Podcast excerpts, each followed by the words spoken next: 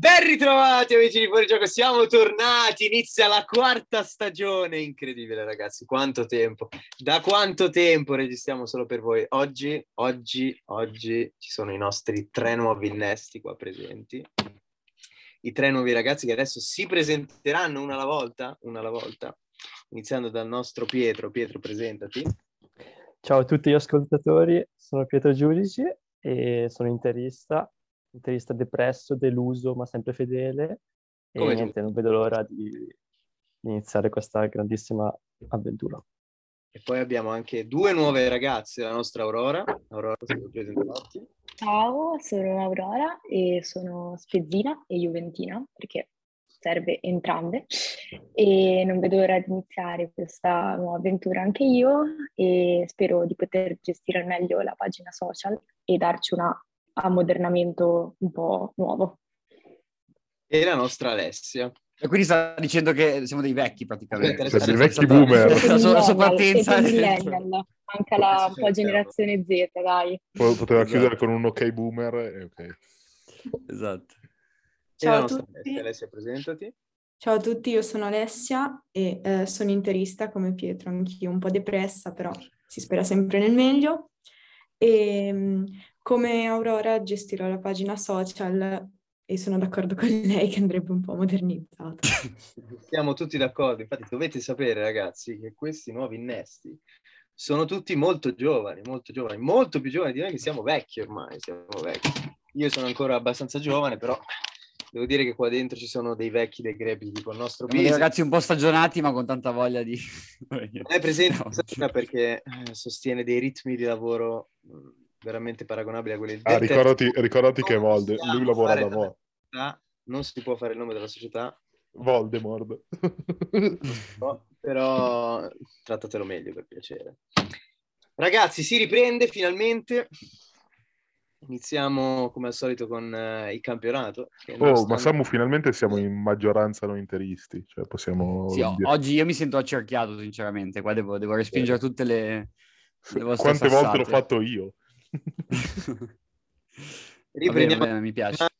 Campionato che va nel peggiore dei modi per noi interisti, nel migliore dei modi per i tifosi napoletani e bergamaschi. Forza Udinese. Discreto per i tifosi milanisti. In modo discreto per i tifosi milanisti. Vabbè, l'Udinese neanche ne parliamo perché nel senso. Quindi a me sinceramente questo duello per la Conference League tra Juventus e Inter mi sta appassionando tantissimo. Poi non so a voi. Io non credo una Conference League, secondo me un buon anno fuori dalle coppe europee ci farebbe bene. Boss, veniamo a prenderti con calma, non vi preoccupate, arriviamo. Ah, è così, sei già bello. C'è già la tabella scudetto. Però quello che volevo dirti, Giuse, è che settimana prossima, mi raccomando, non mancare dopo la... Arriviamo con calma. Sì, va bene, arrivate. Già Mattia ha fatto il suo pronostico di Milan-Juve già tipo 3 settimane fa praticamente. Sarebbe? No. 2-0 Juve, tipo una roba del genere. Esatto, ha detto che l'Inter vince a Napoli e la Juve vince a Milano, questo è una roba del genere. Ho sbagliato tutto. Sì. Vabbè, io inizierei... Vabbè, non è che c'è molto da dire, iniziamo subito a parlare di campionato. Vogliamo... Allora, innanzitutto, siccome è la prima puntata, io farei un bel riassunto delle giornate fino ad ora, nel senso, senza parlarne troppo, principali risultati, vediamo un attimo la classifica, come siamo messi... E poi niente, direi di analizzare le ultime partite. Però se bisogna leggere anche Juventus e Inter bisogna proprio scendere tanto nella classifica. Scendere tanto, sì, perché vediamo Napoli, Atalanta, Udinese, Lazio per i primi 4 posti, poi vediamo il Milan in Europa League, visto che... comunque. Sicuramente meglio della Conference. E poi vediamo Roma al 6° posto, poi... Juventus e Sassuolo e Inter che si contendono la Conference League. Però la Juve sopra un punto, ci tengo a precisare. Sopra un punto, vero, c'è da precisare questo. Incredibile, non so cosa dire. Fare più schifo della Juve è veramente imbarazzante. Niente, allora, dunque, vediamo le ultime partite che si sono giocate, visto che io non le ho guardate. Dunque, Napoli-Torino, qualcuno ha visto Napoli-Torino? Qualcuno da dire Napoli-Torino? Il Napoli ha dominato. No, però si può dire solamente che il Napoli comunque è quella che ha stupito più di tutte, probabilmente. Sì, assolutamente. Io si può dire che quando Albi ha dato 5 al mercato del Napoli era sotto sostanze psicotrope. In realtà io ero completamente d'accordo con Albi, infatti gli ho dato 5. Sì, anche io concordo. O 5,5. Sì, forse anch'io 5,5 l'ho dato. Non ricordo quanto gli ho dato, perché comunque ha fatto partire tutti i suoi big e li ha rimpiazzati con gente che nessuno aveva sconosciuta. Ma l'unico big era Koulibaly. Vabbè, anche Insigne, Mertens e Fabian Ruiz, insomma. Vabbè, Mertens sì, però Insigne e Fabian Ruiz. Mertens ha 97 anni, Insigne. Mertens, Fabian Ruiz, e poi li rimpiazzi con gente che non esiste, perché... Sì, o comunque con giocatori tipo Raspadori, Simeone, che dai... Poteva averlo sentito nominare, ma Kvara, sto cazzo, non c'è, veramente... Kvaratskhelia, raga, era sulla bocca di tutti. Non lo conosceva neanche sua madre, adesso Tia dirà che lui ha visto le partite migliori della sua carriera. Beh, raga, quando era Rubin Kazan... facciamo un piccolo... Chi di voi conosceva Kvaratskhelia prima di quest'estate? Onestamente no, nemmeno io. Beh, comunque siamo infatti l'avevo anche consigliato al Fantacalcio. Io quando era arrivata la voce, cioè l'ufficialità, che tipo è arrivata prestissimo, tra l'altro l'ufficialità di Kvara. Sì, ma se ne parlava già nella primavera scorsa, già a fine campionato si parlava di Kvaratskhelia come nuovo. Ma dove giocava, scusate? Nel Partizan. Rubin Kazan, madonna mia, campionato forte, ragazzi. E Kim dove giocava invece? Fenerbahce. Ah, ok. No, beh, Kim non bastava guardarlo in faccia per capire che era un uomo che dava sicurezze. L'unico coreano di 1,90 m. Sì, quello è vero, effettivamente. No, beh, però c'è da fare i complimenti anche a Spalletti, che comunque, nonostante abbia cambiato molti giocatori degli unici titolari, è riuscito comunque a mantenere una sorta di gioco abbastanza simile a quello dell'anno scorso, anche la vera domanda è dopo il mondiale si scioglieranno come la neve al sole, come tutte le squadre di Spalletti? Può essere. No, secondo me lì non è tanto colpa di Spalletti, cioè lì è proprio una questione di mentalità della città che già adesso pensa già di aver vinto il campionato per la maggior parte. Oh, si è sciolto il sangue di San Gennaro. Cioè, ho visto video tipo... tipo quelli, questo Napoli è per quelli che c'erano anche nei momenti difficili. Consiglio di prenotare gli alberghi giusti, allora, secondo me quest'anno il Napoli stupisce, perché non so quanti giocatori del Napoli andranno a fare il mondiale, quindi avrà il tempo di lavorare. Come la Georgia non va ai mondiali. Vabbè, mi sa che ci va Anghissa, che se fa come l'anno scorso in Coppa d'Africa. Vabbè, che poi dopo è tornato non è mai rientrato. Però Osimhen già non va. Perché quindi dici meglio non si rompe, non prende... Esatto. Simeone non dovrebbe andare al mondiale, quelli dell'Italia non vanno al mondiale, quindi alla fine... Come quelli dell'Italia non vanno al mondiale? In che senso? Va bene. Poi ci sono le amichevoli, però. Importantissimo.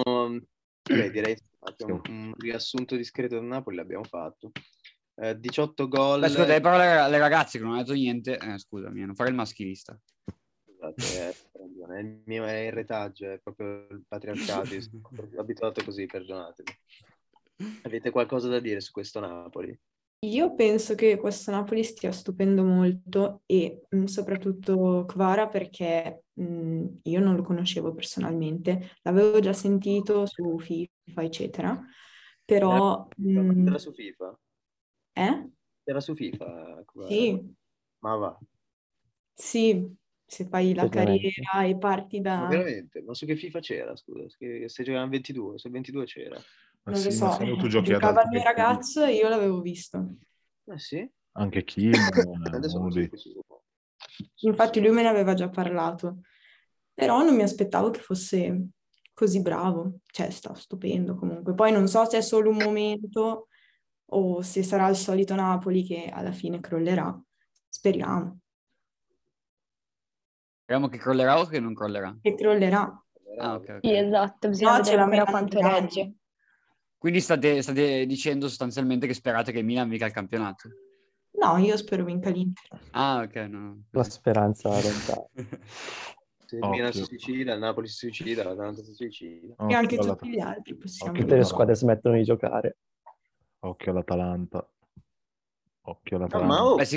Sicuramente è il giocatore che ha sorpreso di più in questa prima fase di campionato, Kvara, cioè proprio palesemente. Senza dubbio, sì. 18 gol in 8 partite, 6 gol subiti. Un ottimo la media è quella da scudetto, diciamo. Sì, media da scudetto. Per ora. Che dici? Per stessa quota punti troviamo l'Atalanta, secondo posto, anche se chiaramente a pari punti. Occhio l'Atalanta. Voglio sentire il tuo parere sull'Atalanta, visto che tu sei uno dei pochi che ha detto all'inizio che potenzialmente l'Atalanta potrebbe addirittura vincere lo scudetto, al contrario dei pareri contrastanti di noi altri di fuorigioco. Allora, io già vedi questa Atalanta come potenziale vincitrice. Sì, a parte di Dio diceva pure l'anno scorso che l'Atalanta poteva vincere lo scudetto, però una marea di l'anno scorso si sono suicidati, cioè si sono distrutti. Quest'anno hanno fatto, secondo me, cioè finalmente Gasperini ha fatto delle scelte, soprattutto il fatto di non avere le coppe gli semplifica la vita, non tanto proprio a livello fisico, ma quanto a livello di che non fa più turnover a cazzo come degli altri anni, e quindi con una competizione solo da curare. Sono cambiati come gioco perché giocano meno spregiudicati, giocano molto più attenti, difatti spesso e volentieri vincono facendo anche, cioè non dominando come gli altri anni. È tipo quella Roma hanno giocato più che altro in ripartenza. Sul lungo periodo, secondo me, possono diventare pericolosi, nel senso che daranno fastidio a tante squadre, perché comunque sono abituati a stare in posizioni di vertice. Hanno meno competizioni. E poi Gasperini, cioè, potendosi concentrare ancora su una sola competizione, può, cioè anche a livello proprio di preparazione, può fare qualcosa. Poi c'è da dire che questa stagione, secondo me, fino a dopo il mondiale non sarà, cioè, ovviamente conterà quello che succederà, ma poi bisognerà vedere, cioè, dopo il mondiale inizierà come se iniziasse quasi un nuovo campionato. È un po' una speranza per te questa. Sì.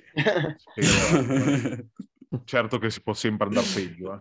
L'importante è arrivare alla sosta del mondiale con almeno 20 punti, che così dici magari siamo salvi. Serie A ci rimani comunque. Poi lo slogan mai stato in B almeno può rimanere ben saldo. Esatto, almeno qualcosa. Quello vale sempre. Se no dobbiamo riformare un'altra volta. Vale però, mai stato in B, triplete. Niente, dopo aver detto triplete mai stato in B, che è una cosa sempre buona da ricordare per noi interisti. Ma iniziamo a parlare di squadre un po' più interessanti, dai. Iniziamo a parlare di squadre udinese. Dai. Parlare di squadre interessanti. E qual è la prima squadra interessante che si trova davanti? Vabbè, in realtà Milan, a pari punti della Lazio c'è il buon vecchio Milan al quinto posto comunque. Beh, Lazio è un'altra squadra che potrebbe cioè, ci sono tante mine vaganti secondo me quest'anno. Beh, d'altronde Lazio ha il miglior allenatore che ha avuto la Juve negli ultimi 4 anni, quindi ci sta che stia facendo bene. Allegri allena la Juve, però non Lazio. Anzi, non negli ultimi 4, negli ultimi 7-8, dal 2015. Ma tanto la Lazio ha vinto 4-0 perché non c'erano coppe. Adesso che giocano ogni 3 giorni in campionato se ne vincono 2 pure assai. Anzi, Sarri mette le riserve nelle coppe, dice che non contano niente, va bene così. Si vede che ha fatto le vacanze al sud, Giuse, è tornato quello di un tempo. Dobbiamo considerare che la Lazio ha il centrocampista a detta di Caressa, condivido, più forte dopo De Bruyne, Sergente, in Europa. Andiamo cagati, per favore, dai. Più forte. No. Sergente con la suola, fisico, tecnico, fa tutto. Dopo De Bruyne più forte. Secondo me è in top 10, fai. Ci sarebbe anche Modric comunque. Sì, così. E vabbè, ma Modric gioca a un altro livello, gioca su un altro pianeta, un altro sport. No, in top 10 sicuramente. Ma in top 10 ci sta, poi è un numero comunque Milinković. Il punto è che io non posso paragonarlo magari agli altri centrocampisti che giocano la Champions e tutto, capito? Cioè, che era un fenomeno che ogni giorno invocava. No, veramente è uno dei pochi. Instagram la Juventus a prendere Sergio. Ma non è arrivato Milinković, Giuseppe? Cosa è successo? No, ne abbiamo presi 2 su 3, l'anno prossimo prendiamo anche il terzo. Ah, ok. Diventiamo la serie. Su Instagram perché gli arrivava il tag tutti i giorni. Ti ha bloccato Milinković. È il famoso tuttocampista, cioè uno di quei giocatori che fa proprio Barella. No, beh, anche Barella. Barella è l'unico tuttocampista italiano, però... Beh, comunque la migliore skills di Barella è quella di lamentarsi con i compagni. Quello sicuramente è il numero uno anche al mondo, non so. L'ha imparato aspetta, c'è Brozovic. In realtà è Brozovic che fa andare le mani. C'è Brozovic che ogni volta che male la partita lui fa sempre così. No, Barella ce l'ha con tutti, non se lo voglio. Cioè, Barella negli ultimi da quando è andato via Conte, non è si è nervosito un po' troppo secondo voi? Cioè, perché veramente ogni partita è lì che inveisce contro tutti i compagni praticamente, no? Era anche Barella ce l'ha col mondo. È sempre stato così. No, con Conte non era così. Cioè, almeno non me lo ricordo così tanto. È sempre stato uno così che invece anche con compagno. Esatto. Sì. Poi, sai, parlando in sardo non si capisce ogni tanto. E lui ha la testa a posto, capito? Lui è già padre di famiglia. Ha 74 figli. Invece c'è gente lì. Più figli che anni, Barella. Sì, veramente. Ma anche Zaniolo quello, in realtà. Riconosciuti o meno esatto. Vabbè, un saluto a Mattia Zaccani e al gamberetto del Milan. Vuoi sapere del Milan? Sì, perché vabbè, dai, poi volevo interrogarti un attimo secondo me abbiamo fatto una partenza diciamo non esaltante nemmeno negativa, secondo me che supera di poco la sufficienza. Diciamo che molto è dovuto allo scontro diretto col Napoli, cioè se Milan avesse vinto ovviamente i giudizi sarebbero totalmente diversi perché Milan sarebbe primo in classifica, quindi vabbè, ovviamente si parlerebbe di un inizio trionfale. Quando è che compri la maglia? Che è stata l'architrave un po' di questo avvio che rende l'avvio del Milan più che sufficiente ma non esaltante, ecco. In Champions sinceramente è un po' deludente perché Milan secondo me doveva fare 6 punti. Questo sicuramente. Dimmi, Tia. Quando è che compri la maglia di Balloture? Come sono andati con gli ultimi 5 minuti di Milan-Empoli? No, allora, tra l'altro ero a casa di una mia amica. Calcio con la F. No, per il suo compleanno. Vabbè, per un tempo, ovviamente, vabbè, gli ho detto, perché c'è il Milan, mi stava cristando dietro. Vabbè, ho detto, metto il Milan sul telefono e partecipo un po' alla festa. Per un tempo, diciamo che ero un po' distratto, però tanto è stato noioso. Il secondo tempo, ovviamente, la festa stava un po' fino, sono rimasti solo nei ragazzi, così, e allora me lo sono guardata tutta. E devo dire che, tra l'altro, stavo per litigare con una sua amica, perché ero lì in sbattimento perché c'era la punizione per l'Empoli, no? E quindi dico all'altro tipo che era milanista, che era ragazzo di sua sorella, e gli faccio, va che siamo al 92esimo e c'è una punizione per loro. E entra così nella scena la sua amica e fa, ma adesso vi fanno gol. Giuro, quando ho visto la palla entrare sono svenuto in quel momento. Non ho respirato per 2 minuti. Finché poi l'ho fulminata con lo sguardo e mi fa, no ma tranquillo, tanto mo segnate voi. Faccio sì, vabbè. E invece poi almeno ha recuperato con questo. Billy Balloture. Però volevo chiedervi a voi invece, cioè voi avete sofferto, all'interisti, avete sofferto di più per aver perso con la Roma oppure per aver visto il Milan pareggiare e poi per vincere nel giro di 1 minuto? No, io non lo so. Io ero in giro, non me ne sono, cioè, esatto. Mi sono accorto che era già... Visto che eravate 1-0 con gol al 79esimo di Rebic, ho detto, vabbè, sti coglioni vincono anche questa. E poi il dopo non l'ho visto, ho acceso, ho guardato dopo alla fine, ho visto 3. No, io ero in giro, ho visto che a un certo punto è impazzito il gruppo del Fantacalcio, quindi mi sono messo a dare un'occhiata a cosa stava succedendo. Cioè, tanto ormai ero cioè, ma neanche disperato, cioè, stavo ridendo della mia squadra da 2 ore, quindi... Ho capito. Beh, comunque, gran prova di forza quella. C'è una squadra che comunque, cioè, subire un gol al 92esimo ti spezza le gambe di brutto. Invece Milan, minchia, ha subito andato avanti. Sì, con la rimessa è andato avanti. Con la rimessa è andato avanti. Sì, no, quest'anno è giusto che rubiamo un pochino, siamo in credito dall'anno scorso, quindi... Comunque, ancora. Se abbiamo qualche aiutino quest'anno è ben venga. Cioè, già detto che comunque non ha influito sul risultato, però vabbè.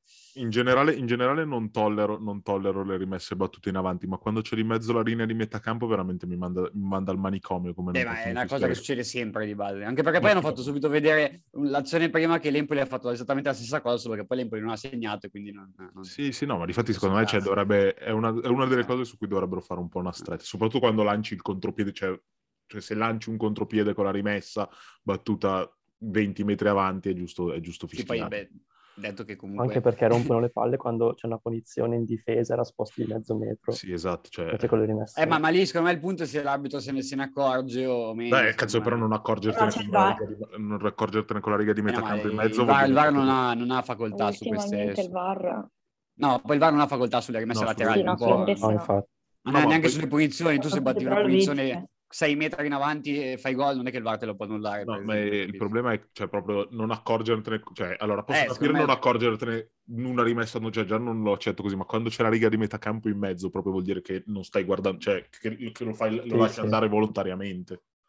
Sì, ma molto spesso cioè, insomma, gli arbitri se ne accorgono benissimo, ma dicono vabbè, chi se ne frega. Beh, con l'Udinese ha fischiato il fallo contro. No, ma lì non penso che sia per quello. Il fallo contro lo fischiano se batti male la rimessa. Non so. No, vabbè, anche se la batti avanti. Sì, anche se la batti avanti. Sì. Ah, sì. Pensavo che l'avesse fatta ribattere perché l'aveva battuta male. Non so. Ma può essere perché è talmente scordinato che può anche volevo fare una domanda, ma dimmi. Cosa ne pensi della tenuta difensiva del Milan di quest'anno? Vabbè, allora, se mi riferisci solo all'ultima partita, diciamo che il problema è il portiere, perché ha preso un gol sul suo palo, che cioè voi criticate magari tanto Handanović, ma se vi ha fatto vincere lo scudetto, non sputate nel piatto. Capito, però ha preso un gol che nemmeno in Lega Pro prendi, secondo me, perché lì proprio un errore di concetto, non ho capito perché si è messo dietro la barriera al posto che stare sul suo palo, comunque vabbè. A parte quello che vabbè è solamente un gol, è vero, il Milan sicuramente rispetto all'anno scorso ha preso tantissimi gol, perché credo ne abbia presi 10 in 8 partite, vabbè, 9 in 8 partite. Ne prendiamo uno, ogni volta che vengono giù prendiamo un gol.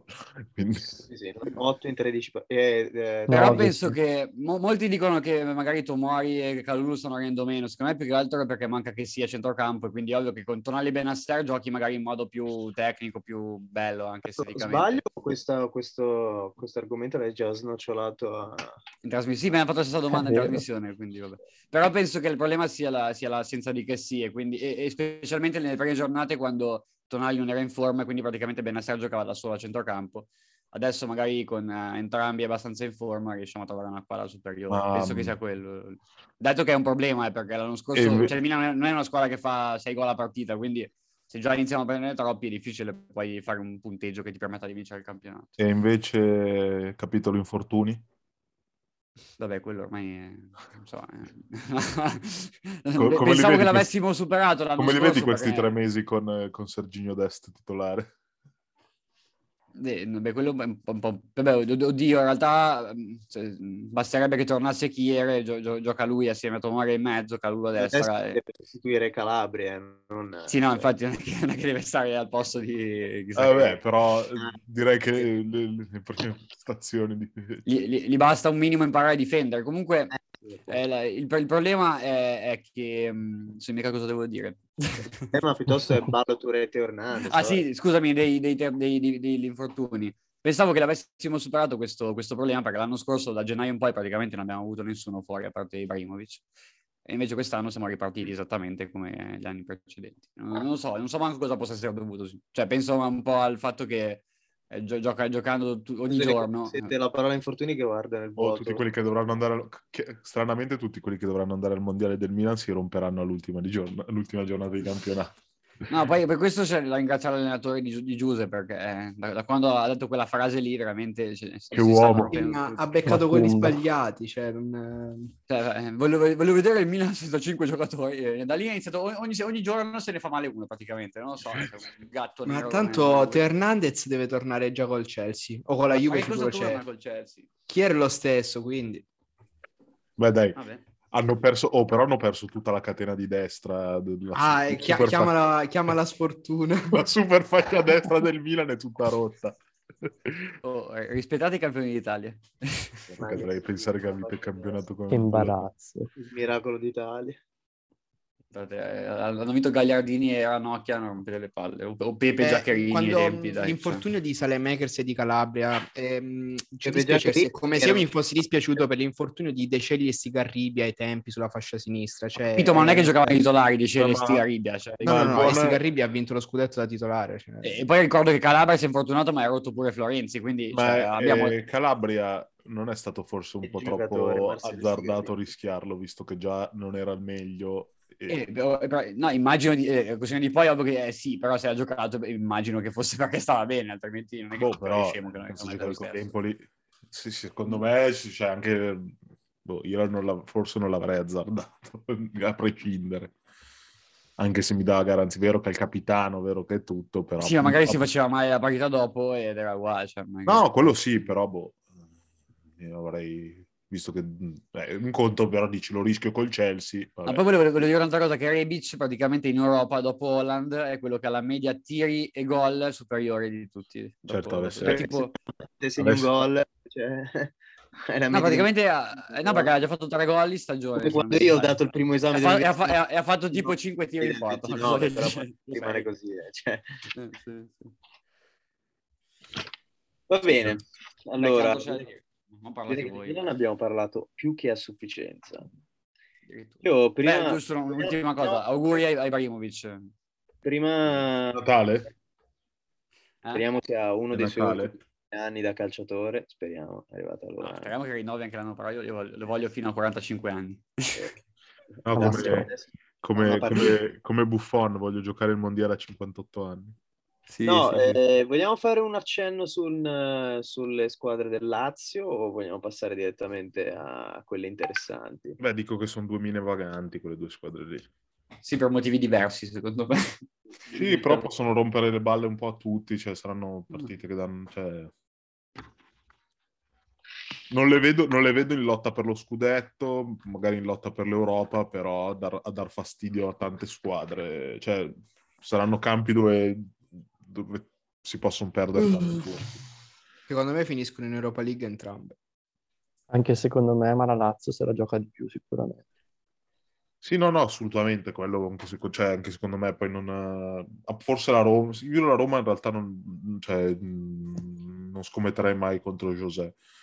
Però, scusa un attimo, Tia, però se l'Atalanta si qualifica in Champions, la Roma si qualifica in Champions, il Napoli si qualifica in Champions, cioè due tra Milan, Inter e Juve devono rimanere fuori. Vabbè.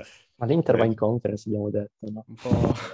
la Juve io l'ho già detto, io l'avevo già messa quinta all'inizio.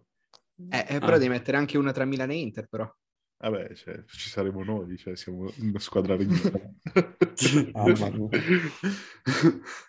Cioè, io penso che se Milan vince lo scudetto, Juve e Inter arrivano fuori dalla Champions, penso che sarebbe l'annata più bella della storia dell'umanità. No, ti dico, soffrirei meno che l'anno scorso. Ma sì, ma perché almeno mi abituo già a febbraio di dover comprare. Però io ti dico, quando te la giochi fino all'ultimo fa male, fa molto più male, però hai meno rimpianti, secondo me. Io penso che Tia preferirebbe andare in Conference piuttosto che in Europa League, perché in Conference ci sono campi più marci, cioè proprio c'è il calcio vero. Conference seguo tutte le trasferte, vado in trasferta in Birmania a farmi togliere gli organi nell'est Europa. Sì. Va bene, basta, arriviamo, dunque andiamo in ordine poi classico. Magari la Conference riusciamo a vincerla, l'Europa League voglio proprio sentire l'opinione di Giuseppe e di Aurora sulla vostra Juventus. Vai, lascio parlare prima ai nuovi, poi mi esprimo io. Ok, ma sull'ultima oppure più in generale? Anche in generale tutte e due no, con Allegri out col Bologna, sì, Allegri out assolutamente. Ora col Bologna sembra stato ripreso, ma in realtà era il Bologna che non esisteva, quindi è stato anche troppo facile, e meno male che c'era l'attacco della Serbia, perché sennò qua era un po' tragica. E Allegri continua a dire che si lavora piano piano, ma finora tutte le partite che dovevano essere vinte o dovevano essere comunque giocate in un certo modo non sono state giocate così. E domanda, ma per te qual è la soluzione per migliorare questa Juve, onestamente? Cioè, quale sarebbe... La domanda retorica questa. Sì. Esatto, no, sarebbe recuperare intanto, come dice Allegri, tutti quei 5 che mancano, perché sarebbe un'altra squadra, cioè totalmente... Però non si può fare. Recuperando quei 5 il campionato della Juventus sarebbe nettamente diverso. No, avrebbe una qualità sicuramente diversa che secondo me in certe partite, in certi momenti servirebbe soprattutto in certi ruoli, come per esempio centrocampo. Come quelli del Briantello. No, dico, come quando si affrontano campi difficili come quello del Briantello a Monza, giusto? Sì, sì, esatto, lo Power Stadium. È un campo ostico. Lì Pogba e Di Maria sono essenziali per vincere. Sì, Di Maria è stato essenziale proprio, sì. È stato l'ago della bilancia in tutti i sensi e anche in senso negativo. No, beh, comunque secondo me su quello c'ha un po' ragione Allegri, nel senso che se la Juve avesse tutti gli effettivi sarebbe una squadra. Sì, il campionato sarebbe partito in modo diverso e forse ora non sarebbe la situazione. Però io sono sicuro che riuscirebbe a giocare di merda lo stesso, non so. Sì, Allegri ci si può aspettare qualsiasi cosa. Dall'altra parte potrei dirti anche che se magari non prendevi uno già rotto e uno che sapevi benissimo che era venuto qua a fare la preparazione per il mondiale, magari era in un'altra situazione. Beh, però aspetta, Di Maria, tolta l'ultima cagata che ha fatto, secondo me le partite che ha giocato, le poche che ha giocato, ha fatto la differenza. È una praticamente. La prima in campionato io ho pensato siamo partiti bene, cioè i presupposti c'erano, poi sono scomparsi, ecco. Poi il Sassuolo non è proprio una big, però mi sembrava che la squadra ci fosse. Domenica. No, al momento è sopra di noi in classifica, vorrei solo dire questo. Vai Giuse, io ho visto che trattenevi le parole durante litigate un pochino su Allegri. No, io sono dell'idea allora che la Juve è partita con la stessa squadra sostanzialmente dello scorso anno, con un Chiesa anche in meno. Perché la Juve verrà acquistato quest'estate, però Kostic è arrivato praticamente alla fine del mercato quasi. Chiesa non l'abbiamo avuto, Di Maria ha giocato una partita e poi si è rotto, e Pogba non l'abbiamo mai avuto, quindi abbiamo perso tantissimi altri giocatori, tra cui Dybala che per quanto fosse rotto comunque in attacco dava la sua fantasia quando c'era. Cioè, adesso lo difende, cioè incredibile. Sto dicendo le differenze rispetto all'anno scorso. Però, quindi questo ovviamente, se tu parti con un'idea di giocare con Pogba, Chiesa e Di Maria e ti ritrovi senza quei tre, diventa un po' problematico. D'altro canto non penso che per vincere contro la Sampdoria, contro il Monza e tante altre partite servano necessariamente Chiesa, Pogba e Di Maria. Ecco. Io quindi credo che le colpe quest'anno le abbiano tutti quanti, e l'errore grosso è stato fatto quest'estate quando si è mantenuto lo stesso preparatore dell'anno scorso, perché la Juve lo scorso anno ha avuto 88 infortuni in un anno, 88. Quindi, cosa dobbiamo dire? Io aspetto di vedere la squadra al completo. A me non piace giudicare un allenatore che praticamente non ha mai avuto la squadra al completo dall'anno scorso, quest'anno ancora di più.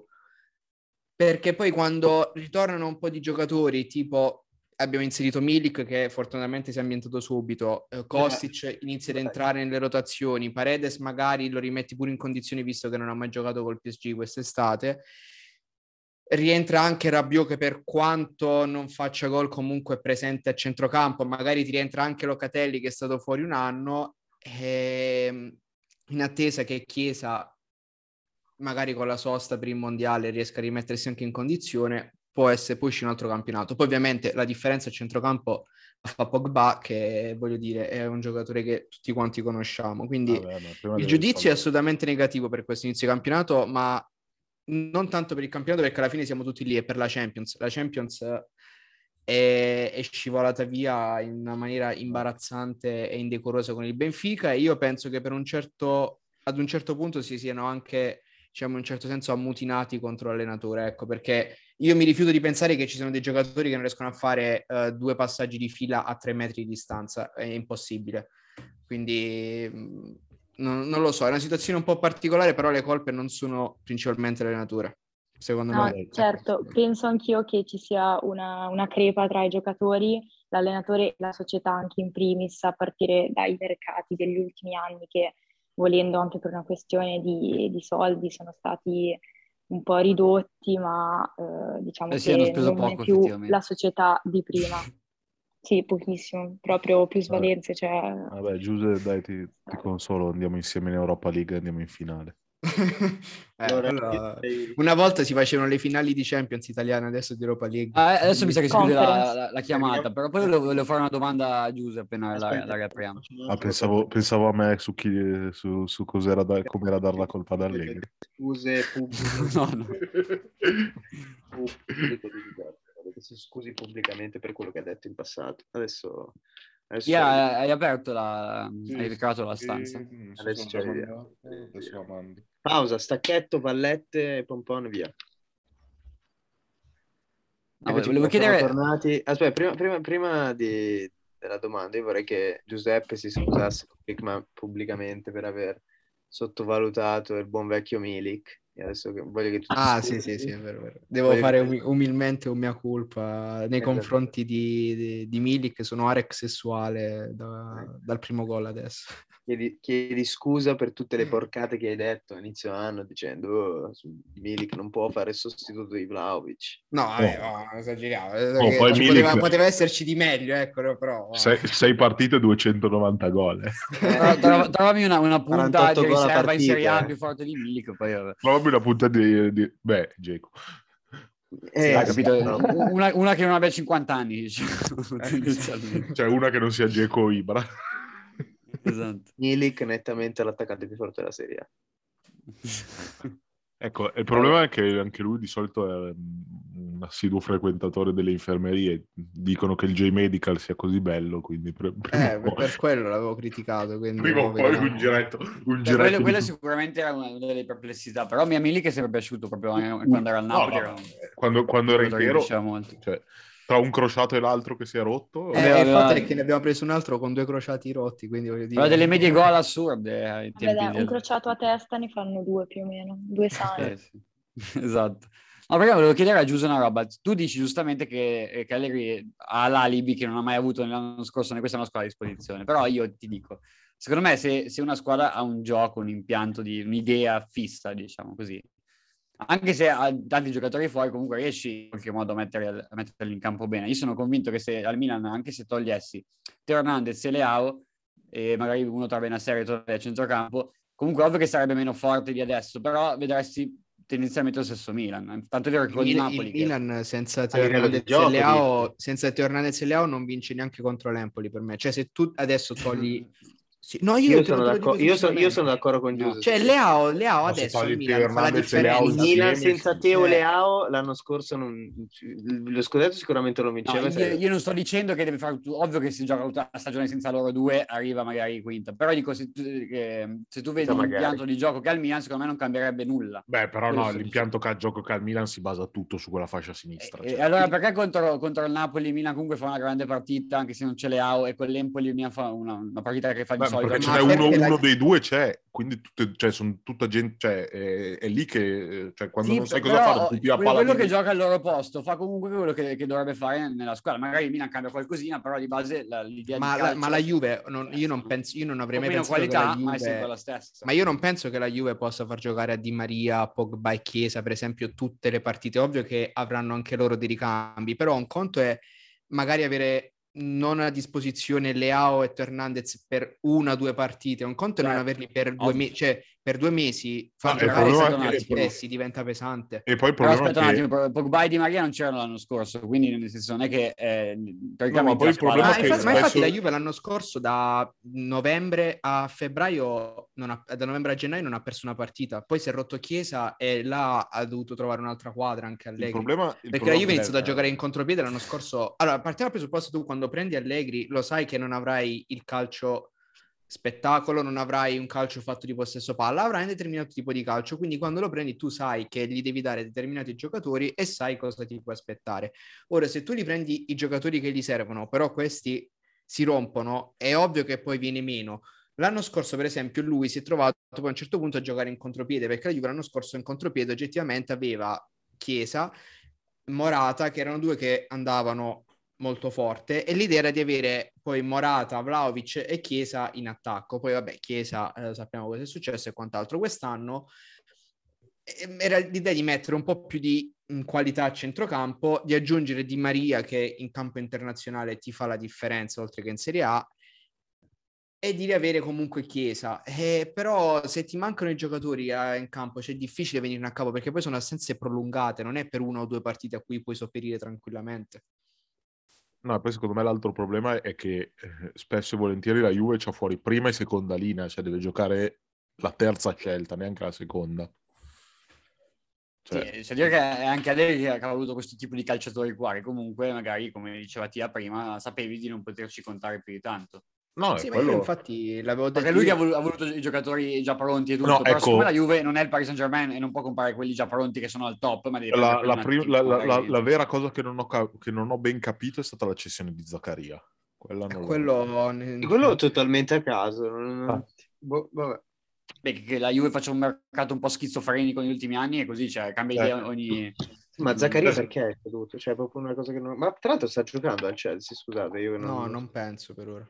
Cioè, secondo me in questa situazione di Juve sarebbe stata... Cioè, non ti dico il salvatore della patria, ma... Sì, ma a livello numerico ne hanno veramente tanti di centrocampisti, comunque, non è che ne hanno pochi. Sì, ma poi, perché Zakaria dava in prestito Fagioli, cioè, mi sembrava... Sì, tra l'altro. Vero, cioè... poi, vabbè, Fagioli prende 400.000 euro, Zakaria prende... Io l'altra cosa che non ho capito è perché hanno dato via Rovella in prestito, anziché dar via Fagioli in prestito, cioè... Rovella, sì, per esempio, Rovella, secondo me, tra i giovani era quello più pronto, nettamente. Assolutamente. No, diciamo questo mercato della Juve a cui manca un terzino sinistro da ormai forse saranno 3-4 anni. Cioè, Alessandro, bisogna ringiovanire anche un tantinello la difesa, visto che se si fa male Bonucci o Bremer ci sono Gatti e Rugani, che non so se mi spiego. No, e l'altra cosa... No, secondo me il problema di Zakaria è dovuto al fatto che non se n'è andato Rabiot. Cioè, a quel punto... hai dovuto... Cioè, Rabiot secondo me è meglio di Zakaria comunque. Secondo me nel calcio di Allegri... No, nel calcio di Allegri Zakaria conta 100 volte di più. Ma che era Allegri Rabiot piace molto. Allegri stravede per Rabiot. Sì, però... Cioè, ha un passo troppo. No, è proprio, secondo me è una questione di utilità del giocatore. Cioè, per me comunque Zakaria... sì, sul fatto che la difesa sia indebolita sono d'accordo. Infatti, vabbè, secondo me... È indebolita la difesa. Ma... No, ma infatti secondo me la Juve dovrebbe fare un calcio molto più offensivo proprio per questo motivo, perché non può più permettersi di stare tutta dietro e difendersi e magari... No, Boz, ma se tu fai un calcio... Allora, tu prova a far giocare la Juve come gioca con il Milan, i due difensori centrali della Juve adesso. Bremer è veloce. Sì, ma Bonucci non riesce a giocare altro. Mi ha giocato prima dell'anno scorso con Kjær e Tomori o Kjær. Ma Kjær sapeva marcare Bonucci. Sì, però non è un velocista Kjær. Ah, no, ma Kjær infatti andava a 36 anni alle spalle. Bonucci è sempre stato quello della Juve che scappava, adesso non può più scappare. Beh, quello magari sì. Però secondo me non funzionerà più chiudersi tutti dietro e tenere lo 0-0 o l'1-0, perché il gol lo prendi sempre. Però dall'altra parte la Juve non può permettersi di difendere con campo alle spalle. Cioè, perché Bremer non è, cioè nel senso non è ancora un top secondo me, e poi a 4 non aveva mai giocato e tutto. Bonucci difensivamente basta, è quello che è. I terzini non è che siano dei... Forse c'è Danilo che sicuramente è un ottimo giocatore. No, il problema è lo stesso dell'anno scorso, perché anche l'anno scorso quando dicevano alla Juve di giocare più alta, cioè la situazione era uguale ad adesso, cambiava solamente che al posto di Bremer c'era De Ligt. Cioè De Ligt in campo aperto, volendo può giocare, ma quello che gli sta a fianco no, perché Chiellini non può giocare a campo aperto, Bonucci non può giocare a campo aperto, Rugani non può giocare a campo aperto. Sì, però se l'anno scorso Rugani ti metti tutti dietro con Chiellini, non lo prendevi gol. Sì, di sicuro ha perso tanto anche a giocare chiusa, però dall'altra parte non può giocare con troppo campo alle spalle da attaccare. Pratica col Monza, quella partita lì col Monza, la Juve vecchia, diciamo, di Allegri tempi, l'avrebbe vinta proprio con la sigaretta, anche in 10-11. Mi ricordo Juve udinese che la Juve vince 5-2, segnando solo in contropiede, perché lui si metteva lì dietro, il gol non lo prendeva mai, e poi con i giocatori forti che va davanti il gol lo faceva. Ma questo Monza doveva fare esattamente così, eppure il Monza ha continuato a insistere di quelli là, Juve non ripartiva mai e dopo un po' l'imbucata. Sì, il problema secondo me è che ai tempi quel golino non avresti mai preso, proprio mai.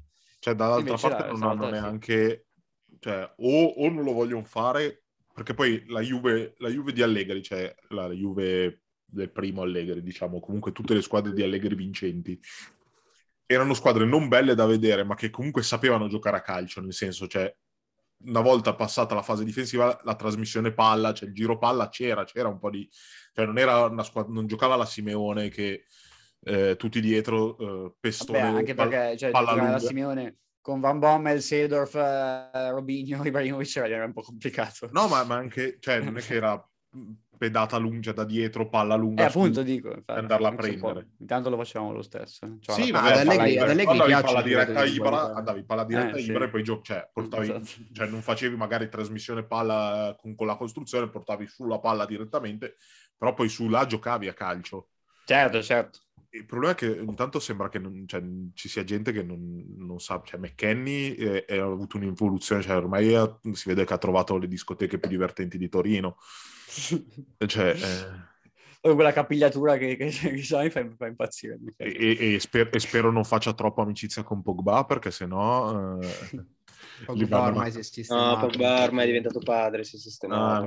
Ma poi anche una roba su Pogba, volevo chiedere a voi Juventini, ma sta roba che lui si fa consigliare da uno stregone se operarsi o non operarsi, cose del genere, cioè, ma veramente poi c'è il fratello fuori dal mondo che lo minaccia. Cioè, secondo me come minimo dovrebbe risarcire la Juve dello stipendio che le ha dato fino adesso, cioè, proprio... Vabbè, no, ma mica si è fatto consigliare dallo stregone per... Cosa no? Sì. No, dalla mamma di Lukaku. Infatti.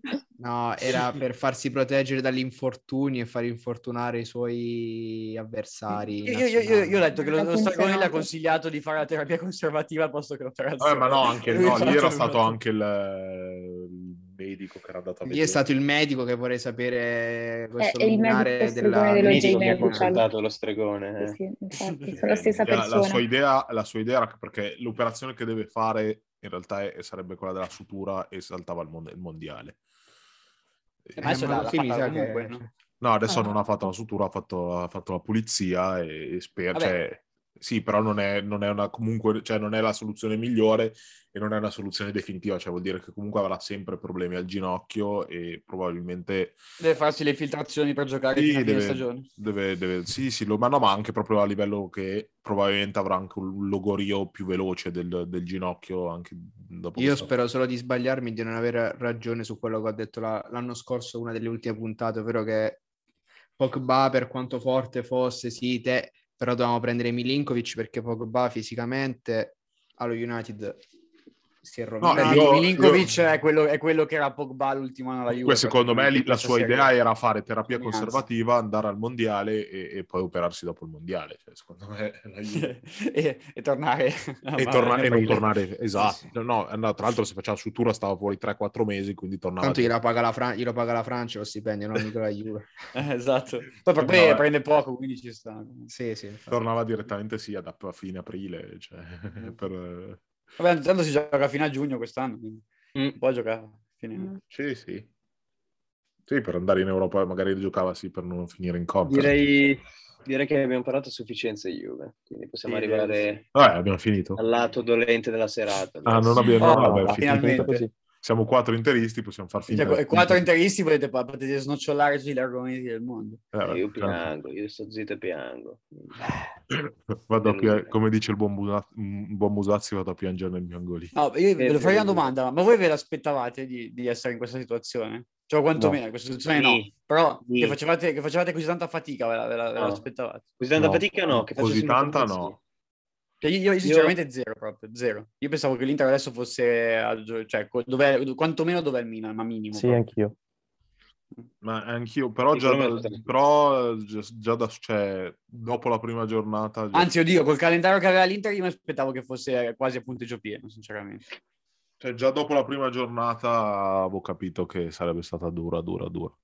Già con Lecce che... Esatto, cioè... Già che avevi dovuto vincere al 94esimo. Eppure lì c'era Lukaku, quindi è inutile dire non c'è Lukaku adesso e quindi il problema è quello. No, anche perché l'assenza di Lukaku secondo me è il minore dei problemi. Esatto. L'anno scorso Lukaku non c'era e l'Inter i punti li faceva. No, il problema sì, c'era... Vabbè, c'era Perisic.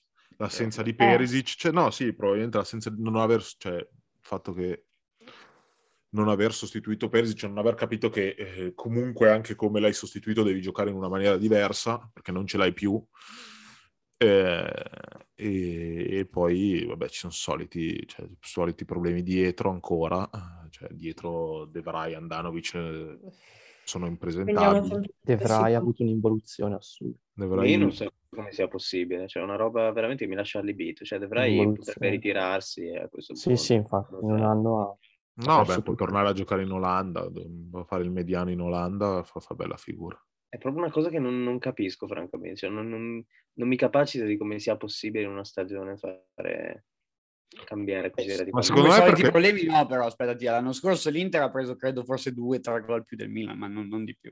Vabbè, no, però abbiamo avuto, cioè, anche l'anno scorso, sia all'inizio sia alla fine abbiamo avuto dei problemi perché abbiamo avuto un blocco in mezzo dove non prendevamo gol neanche a piangere, però dall'altra parte non lo facevamo neanche. No, vabbè, quello... Sì, c'è stato quel mese in cui non segnavi neanche buttarla dentro con le mani. Neanche con le mani, quello vabbè. Il problema poi secondo me sì, ci sono problemi tecnici, va bene, tattici, possiamo anche capire, ma il problema è di mentalità, cioè abbiamo delle facce quando entriamo in campo che veramente riflettono la personalità di quel piangina che abbiamo in panchina, cioè io ho sempre detto, cioè io anche l'anno quando è arrivato ho detto speriamo non faccia le solite le conferenze stampa che faceva la Lazio, invece anche ieri non abbiamo meritato, non ricordo parate di Handanović, come non ricordava le parate di Stracoscia, anche se 3 minuti prima di prendere il gol ha fatto una doppia parata Handanović Stracoscia da accendergli un cero. La dichiarazione quella prima della partita che dice dove vado io vinciamo i trofei, dimezziamo le perdite, aumentiamo il fatturato, sembrava un dirigente sei. Perdiamo, e soprattutto perdiamo gli scudetti già vinti, cioè, un allenatore che parla di fatturato di ma poi sì, lui è Sarri, lui è Sarri, due piangi, cioè poi quantomeno Mazzarri, cioè, c'era della creatività, lui sempre le stesse, cioè, e adesso, cioè, se li guardi i giocatori sono il suo specchio, gente che cerca delle scuse, non si prende le responsabilità, e, cioè, l'unica volta che si è preso responsabilità è stata dopo l'Udinese, vabbè, perché cioè, lì se non si fosse preso responsabilità andavo io a prenderlo. La cosa che perché i problemi tecnici si possono risolvere, cioè il campionato è iniziato da 8 partite, puoi farle, puoi metterti a posto. I problemi mentali di testa sono più difficili da risolvere, da girare, da dare una nuova scossa. Domanda, ovviamente rivolta a noi interisti. Secondo voi quale sarebbe la soluzione al momento? Cosa si dovrebbe fare? Bisogna esonerare l'allenatore, bisogna continuare su questa linea. Inzaghi ha già dimostrato, facendo gli stessi errori da quasi un anno a questa parte, che non è in grado di cambiare atteggiamento. Io l'unica soluzione che vedo al momento è mandare via Inzaghi, ma non sapere neanche chi prendere. Guarda, Alessia, che dici? Io non saprei, perché comunque sì, è facile dire mandiamo via Inzaghi, cambierà qualcosa, non lo sai e poi chi prendi, come dice arriva bene, lo paghi tu, quello che arriva. Siamo sempre alle solite, problemi societari, ci sono 9 giocatori in scadenza che non sanno niente del loro futuro, è ovvio che i giocatori, oltre al fatto che Inzaghi abbia una mentalità che vabbè, non ce l'ha praticamente, non ha personalità, si vede che ha paura, cioè io l'ho visto in panchina con la Roma e vedevo la paura nei suoi occhi e questo è quello che trasmette alla squadra e questo ok, però anche il fatto che i giocatori non riescano neanche a giocare a mente libera per il fatto che comunque la società è allo sbaraglio e la soluzione non so quale sarebbe. Cioè l'esonero probabilmente sarebbe la soluzione più facile, probabilmente io punterei su un profilo Stankovic. Sì, un profilo del genere, uno Stankovic va alla Sampdoria.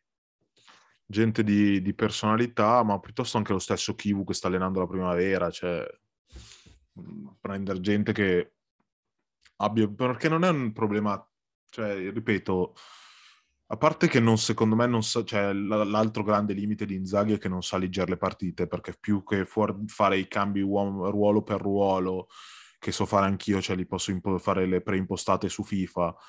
E quello da sempre. No, quello da sempre. Non andare mai oltre il 3-5-2, cioè vedi che stiamo ballando la rumba dietro, cazzo, proviamo qualcosa di diverso. problema è che secondo me non viene mai provato, cioè di solito le squadre che giocano a 3 comunque in settimana magari provano la difesa a 4 per le fasi finali della partita, se hai dei problemi ti metti a 4, sai, provi a cambiare qualcosa. Noi non cambiamo mai, cioè siamo sempre dentro con quei tre cadaveri dietro, ma anche contro squadre che, cioè, tipo con la Roma che si non dovrei ridere, però mi fa ridere, scusate. Cioè con la Roma giocavano solo con Dybala unica punta. Cosa cazzo servono tre centrali? Per poi non riuscire a tenerlo Dybala, perché una volta sono venuti giù Di Marco e Bastoni ne se lo sono persi, cioè. Forse si poteva provare a cambiare qualcosa. Beh, diciamo in quella situazione lì non è che ti aspetti che uno tira al volo la mente... Cioè, sì, ma lì, è a 10 metri, è quasi nell'area. Non era fuori l'area lì? No, era dentro l'area. Era in area, non c'è il primo difensore è a 15 metri. Sì. No, comunque secondo me, cioè, io sono contrario per le grandi squadre, agli allenatori, agli esoneri così, cioè, nei primi mesi dell'anno, onestamente, perché non risolvi tanto la situazione. No, esatto. Secondo me devi arrivare fino alla fine della stagione, poi a fine anno tiri le somme, tanto l'Inter, così come la Juve e il Milan, voglio dire, se vai in Europa League poi a fine anno l'allenatore va via. Non trovo molto sensato. Sì, però, è un problema poi però a livello di cassa andare in Europa League. E tu hai la certezza. Allora adesso però è come quando la Juve dove dicevano tutti esonerate Allegri, prendete uno meglio di Allegri e io vi dico che avete ragione. Ma il problema è che qua non c'è in realtà ci sarebbe uno meglio di Allegri libero. No, fattibile ovviamente. Il problema è che qua non c'è da prendere uno a 9 milioni. E qua il problema è che non c'è da prenderne uno meglio di qualcuno. Cioè secondo me la Juve è vero, deve prenderne uno meglio di Allegri se mandavi Allegri. Qua il problema è che c'è da prendere uno da mettere in panchina, perché mandiamo un senza allenatore. Cioè, probabilmente allenasse Brozovic, allena meglio. Allora qui tu implicitamente stai responsabilità anche. Cosa? Io dico che i calciatori dovrebbero assumersi anche loro una buona fetta di responsabilità, perché stanno facendo tanti errori individuali, cioè non... alla fine anche io dico sempre, cioè non è l'allenatore che scende in campo, sì, ok, l'allenatore ti organizza la squadra, ti li motiva e quant'altro, però se il giocatore fa l'errore singolo, allora per esempio sul primo gol della Roma mi pare che fosse, sì, Barella ha perso una palla da solo, cioè yeah. Quello sì, non Barella perde una palla. Barella per la palla, una squadra seria, cioè siamo in altri 10, recuperiamo l'errore. Ma sono tanti errori di singoli. L'unico errore irrecuperabile è quello del portiere, perché se sbaglia il tirano addosso. Però vedi, già in un'azione errore di Handanović singolo e errore di Barella singolo. Cioè per l'errore. Anche Çalhanoğlu che gli mette quella palla lì orizzontale, così non è proprio il massimo. Vedi, sono tanti errori di scelte che lì l'allenatore non, cioè, secondo me non è colpa. Non è, cioè, anche Inzaghi avrà le sue colpe come Allegri, però siamo sempre lì, non può mai essere solamente colpa dell'allenatore. Perché... No, non è solo colpa, però qua, cioè, io l'unica cosa che vedo è proprio un appiattimento a livello mentale della squadra, cioè non tanto a livello tecnico. Cioè... E poi la cosa anche assurda è che l'Inter tutte queste partite che ha perso è andata in vantaggio. Andiamo in vantaggio, esatto, e fatti sempre rimontare. Cioè, e poi appena prendiamo il gol del pari, basta, cioè non è che reagisci. A parte con Lecce, vabbè, figa, cioè Lecce... Tutto sì, poi ti dico, secondo me con la Roma si è stati anche un po' stigati, cioè la Roma obiettivamente... Sì, abbiamo preso una traversa. Ha fatto due azioni, ha fatto la Roma. Però ho capito, se sul primo gol non para mai niente. Poi nelle altre partite no, con Lazio, Udinese, Milan, no, però con la Roma... Cioè, il secondo gol della Roma, Skriniar era lontano 6 metri da Smalling, anche lì. Beh, anche Skriniar era abbastanza riconoscibile rispetto all'anno scorso. Cioè, vedi, quello non è colpa di Inzaghi. Cioè, che cazzo di colpa c'è Inzaghi? Lì, secondo me, è più che altro una gestione estiva di Skriniar un po' particolare, che doveva essere ceduto e poi è rimasto. Insomma. Quello sicuramente influisce. Poi l'Inter, io figurati se voglio difendere l'Inter, ma gli manca Lukaku davanti. Cioè Dzeko l'anno scorso già ha fatto fatica, diciamo, ad un certo punto. Quest'anno ne sta facendo ancora di più, perché comunque l'età avanza e non doveva essere neanche il titolare. Lukaku da quanto è fuori? Da un mese almeno. Sì. Cioè, non avere l'attaccante titolare secondo me fa tanta differenza, soprattutto se Lautaro ha una certa intesa anche con Lukaku, che si trovano bene in campo. Cioè. No, assolutamente il gol che fa... Cioè il gol di Lautaro cos'è? Sicuro. Lo Spezia è un gol della Madonna, cioè, che... si trova. Tra l'altro poi Lautaro non segna da fine agosto. Ma Lautaro è così, però. Sì, a cioè che poi che io lo adoro, però. Poi vabbè, cioè, anche lì, sì, cioè, con la Roma probabilmente sono state più, cioè, forse anche quasi vera la scusa, diciamo, di Inzaghi. No, secondo me se la partita con la Roma fosse stata un po', diciamo, un caso, cioè la disamina che ha fatto Inzaghi ci poteva benissimo stare. Il problema è se viene dopo una partita di risultati. Con l'Udinese ti spari da solo nelle palle, col Milan ti spari da solo nelle palle, però con Lazio ti spari da solo nelle palle. Vabbè, io faccio una domanda all'interista, perché allora io ho visto qualche partita dell'Inter quest'anno in più rispetto all'anno scorso. Io vedo Lautaro molto più voglioso di tantissimi altri giocatori che in campo l'Inter, cioè rispetto a Barella per esempio negli anni passati era molto più grintoso, adesso non è grintoso, è nervoso, che sì, è un altro, è molto diverso. Lautaro invece proprio si vede che va con la grinta di voler recuperare, cioè ha voglia di fare, gli altri invece no, quindi io dico Inzaghi sì fino a un certo punto, ma se non parte dalla testa dei giocatori, è come alla Juve, se non parte dalla testa dei giocatori c'è l'allenatore ti può anche dire di essere aggressivo, ma se non lo fai tu, cioè non sono tutti quanti Conte che sono dei martelli che se non fai quello che ti dice ti prendono e ti appendono al muro. Sì, però non vedo, dall'altra parte non vedo aggressività neanche nelle scelte di Inzaghi, cioè, su quello ci può stare. Io per esempio Gosens l'avrei messo sempre Onana al posto di Handanović, perché Gosens, perché esatto tu devi scegliere perché Gosens. Perché Aslani, finché non si è rotto Brozovic, ha giocato 30 minuti e gli preferiva quel paracarro di Gagliardini? Su questo sono d'accordo. E probabilmente senza, cioè, se non fosse, cioè, se fossimo arrivati col problema Brozovic in una situazione tranquilla, giocava Gagliardini tutta la vita. Perché meno Gagliardini è in dubbio, ma secondo me se Gagliardini fosse a posto col Barcellona, gioca Gagliardini. Che schifo, madonna. Sicuramente come giocatori Gosens e Aslani sono un problema per Inzaghi, cioè se non, è strano che non l'abbia mai messi praticamente in questo inizio. Sì, ma c'è non c'è comunicazione tra allenatore e società, perché se tu dai via Perisic, cioè, anzi perdi Perisic, poi oggi fa giocare Gosens non gioca, ma scusa, ma Inzaghi però preferisce Correa, Dybala. Esatto, so dire, oggi è uscita questa notizia, se veramente una roba del genere. Beh, ma è uscita così, cioè non si sa ancora. Probabilmente è uscita un po' per screditare l'allenatore da parte di Allegri, immagino. Sì. Però anche Correa nessuno sarebbe strano. Sì, ma chi è che, nel senso, dai, parliamoci seriamente. Ora non è che uno può essere fan di Correa quanto vuole, ma una roba del genere non si può sentire. No, ma quando entra Correa, per far arrivare Dybala devi vendere Correa, cioè non bastava solo Sanchez. Però nessuno dei due se n'è andato, quindi... No, ma quello me l'ha detto subito, per l'Inter per prendere Dybala doveva venderne due attaccanti, Sanchez più uno tra Correa e Dzeko. Sì, ma già siamo contati. No, dico, però... Beh, Sanchez è partito uguale, a quel punto lì... esatto, Correa e veniva Dybala. Lo stesso numero di adesso. Sì, non cambiava nulla. Tenendo Sancez, però. No, partivano... No. Sanchez è partito uguale, non poi sarebbe dovuto partire Correa o Dzeko. Perché la cosa era Lukaku e Dzeko, fai partire Correa perché non è una punta, a differenza di Dzeko che è una punta ed è l'unico sostituto di Lukaku. Se ti ricordi quando c'era Conte noi non avevamo una seconda punta.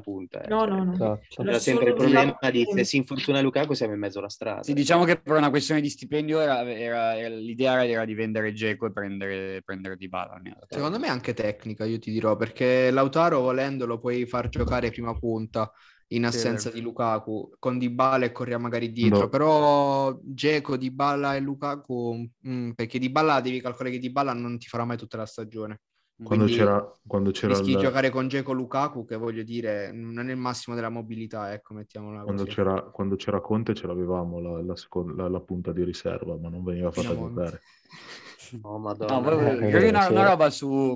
Miglior 9 italiano. Perché voi criticate Inzaghi, ok, però Inzaghi è stato rinnovato il contratto non più tardi di 3 mesi fa a 5 milioni e mezzo a stagione da parte di Marotta, quindi sembra... Cioè, se voi, secondo me è stato un errore. Già, voi esaltate magari Marotta, però in questa cosa ha preso una cantonata incredibile, evidentemente, no? Sì, però dall'altra parte ci sono i problemi, cioè comunque era per provare a dare una sorta di stabilità. Esatto. Cioè, a quel punto, una volta, cioè, l'errore è a monte nel prenderlo Inzaghi, secondo me. No, beh, scusami, però se no, tu se l'hai preso, hai fatto la stagione e poi cioè, potevi benissimo tenerlo senza rinnovargli il contratto. Non è che però, sai, comunque cioè, già c'erano, cioè, voleva dire cercare di dare un segnale all'ambiente che nonostante le difficoltà si continuava su un certo tipo di progetto. Però io sentire che prendere Inzaghi è stato un errore a monte per me è fuori di testa. Cioè, infatti non può vinci contro il Bologna, in tasca lo scudetto, la Coppa Italia, la Supercoppa Italia, ma di che cosa stiamo parlando, scusa? Secondo me Inzaghi era...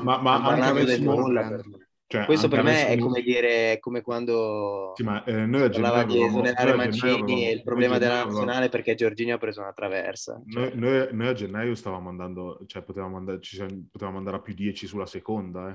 Ho capito, va bene, però resta che se a Bologna la partita va come deve andare, vinci lo scudetto in ogni caso. Sì, vabbè, ma non dovevi arrivare, cioè in ogni caso non dovevi arrivare a giocartela quella partita lì. Allora, secondo me Inzaghi non meritava l'esonero dopo la mille problematiche. Però secondo me non meritava nemmeno lo rinnova 5 milioni e mezzo, cioè 5 milioni e mezzo è uno stipendio da top allenatore, cioè non da allenatore normale. Quello sicuro, ecco, il rinnovo è sicuramente più discutibile, quello è poco più sicuro. Poi l'esonero sono d'accordo con te, non meritava mai l'esonero, però io cioè, nel senso l'avrei tenuto senza rinnovare il contratto tutto. Cioè, capita spesso che un allenatore inizia la stagione con il contratto di scadenza, cioè l'anno scorso Pioli rinnova il contratto a dicembre e c'è la scadenza a giugno, per dire. Sì, però cioè, qua c'era tutta una situazione in cui per come è rimesso dovevi dare un segnale all'ambiente e ci poteva stare. Però se sei d'accordo che adesso se Inzaghi non le avessero rinnovato il contratto l'avrebbero esonerato adesso più facilmente quantomeno. Probabilmente sì. Sicuramente sì. Probabilmente o comunque ci sarebbero stati meno pensi che poi vabbè secondo me se succederà l'esonero indipendentemente dai risultati succede quando c'è la pausa, perché tanto farlo adesso no, ormai non ha senso tanto, no, tra poco c'è la pausa del mondiale. Io penso addirittura che Inzaghi sia più saldo di Allegri in panchina, non so perché. Conoscendo la psicolabilità della nostra squadra, magari adesso facciamo Barcellona-Sassuolo-Barcellona facciamo 9 punti, Cioè, sì, beh, stai volando. No, però cioè, conoscendo quanto siamo stronzi, cioè siamo capaci di farlo, una roba del genere. È vero.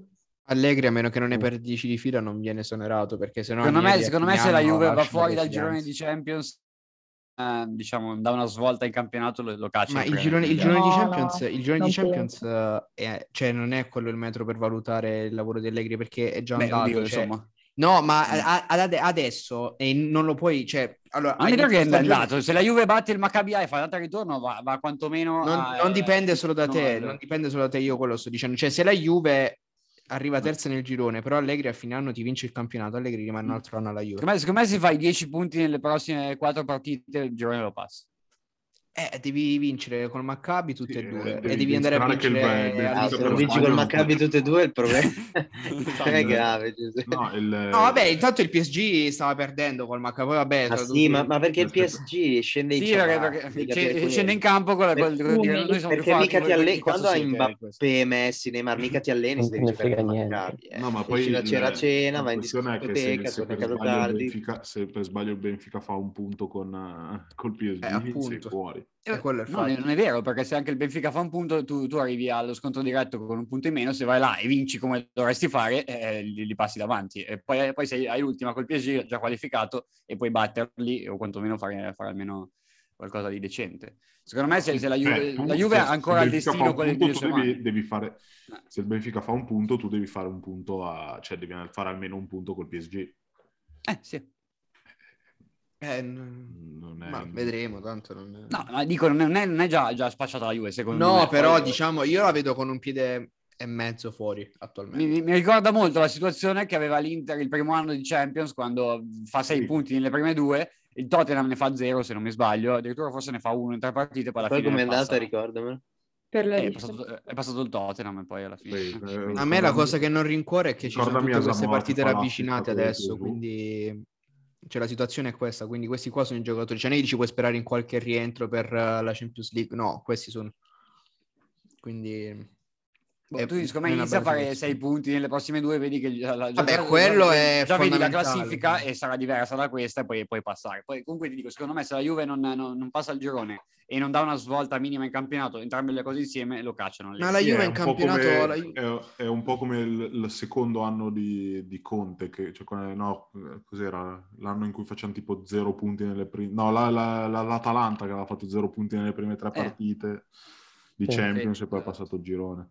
La Juve secondo me è attaccata al treno in campionato, e il secondo anno di Conte che sembrava adesso sì, io sto dicendo però che se dopo se prima del mondiale sei a meno 12 dal primo posto non è Allegri, a meno che non perde 5-6 partite di fila rimarrà la Juve tranquillamente, perché lui e Agnelli sono legati allo stesso destino, se salta uno salta anche l'altro, quindi Agnelli non è che lo esonera così a cuor leggero, anche per una questione economica ovviamente, non solo per... Sì, però la Juve rispetto all'Inter ha più possibilità di esonerare l'allenatore, secondo me. Sì, ma significa che cambia il presidente, perché... Agnelli non c'ha i creditori che lo cercano in giro. No, però è stata una scelta di Agnelli quella di riprendere Allegri, quindi certo. È un po' a rischio, perché già l'anno scorso si parlava di cambio presidenza, quindi...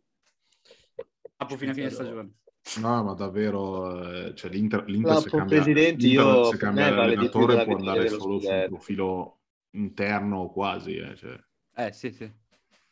Mamma che regalo che sarebbe l'Apo presidente, madonna. Se l'Inter sembra tipo il Milan di Jong-Hong Lee in questo momento, come per la percezione che c'è. Se notizie qua imbarazzanti uscivano anche. L'Apo presidente la Juve gioca solo con le maglie nere. Dopo presidente, no vabbè dai, si è capito sottile. Mi ricordo la notizia, Young Lee vuole pagare i debiti in bitcoin tipo Young Lee che poi non esisteva, non si chiamava manco Young Lee, nome fittizio, Berlusconing, il Young Silvio lì.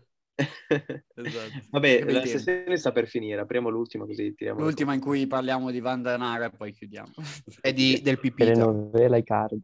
Esatto, del Pipita. Beh, ci sarebbe da parlare anche di Haaland che non può giocare, vabbè, sì, un accennino dai. Devo difendere Cassano, giusto. Stacchetto pubblicitario. Cassano comunque, boss, ti avviso che mi hanno detto che sta insultando Haaland e Leao. Fa niente, lo difendo lo stesso. Stacchetto. Haaland non ha la qualità di Cassano, questo ho letto. C'ha ragione, però ha già fatto 41 gol di più di lui. Stacchetto. Il gol non è tutto, la raffinatezza, ma Pavettoni, la raffinatezza. ok. Pensavo che si vincesse facendo un gol in più degli altri. Coglionito veramente. Quindi partiamo da Cassano, visto che vedo il Belle Guerretti. Scusa, quando dice che non ha l'imbucata di Messi, di Cassano, di Totti, non dice la verità. Ma Haaland deve segnare, non deve avere avanti, ovvio! No, però lui dice, per esempio, Benzema ce l'ha volendo quel tipo di passaggio, eccetera. Ma Benzema non farà, ma Haaland farà il doppio dei gol di Benzema probabilmente a fine carriera. Ma secondo me non ha senso criticare Cassano, lo sapete la sua idea, lui piace i giocatori di qualità. Sì, ma il calcio non è il calcio è un calcio artisti, seconde punte. Lui si crede il paladino del calcio, ma il calcio è un'altra roba. Calcio certo, ma perché ultimamente il calcio è molto più di potenza, di velocità rispetto che di... Ma anche ai suoi tempi, contava far gol, Bobo... No, perché se tu vedi i giocatori... Sì, ho capito, però Bobo ieri... Sì, vabbè, Ronaldo, gli assist li ha fatti De Bruyne, De Bruyne ha 3 volte l'imbucata che aveva Cassano, allora, se dobbiamo...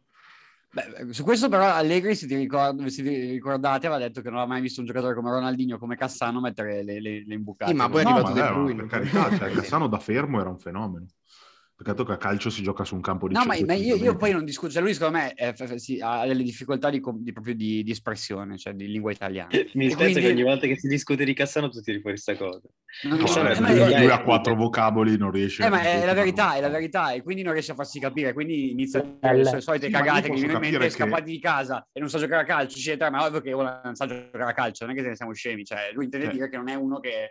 particolarmente raffinato con i piedi, quello è vero. Cioè Benzema e Lewandowski hanno una tecnica, e Suarez Haaland c'ha più gol, hanno una tecnica superiore a Haaland, secondo me. Sì, poi, sì, però lui, cioè Haaland è un cristiano di 1,90 per 100 kg che viaggia, che corre come quasi un centometrista, prende la palla col piede. A me fa impazzire Haaland, però cioè, mette i piedi dove gli altri non mettono la testa. Critica così tanto una persona perché ha delle idee che sono un po' diverse dalla sì, massa. Ma il problema è che Cassano crede che nel calcio esistano solamente i trequartisti, le seconde punte, cioè il calcio non è solo quello, esistono anche chi randella, esiste chi butta la palla in po', cioè quando l'altra volta ho detto no, Inzaghi era bravo solo perché aveva i fenomeni intorno, cazzo ha fatto 300 gol in carriera, ha fatto vincere Champions al Milan, no era bravo perché c'era i fenomeni intorno.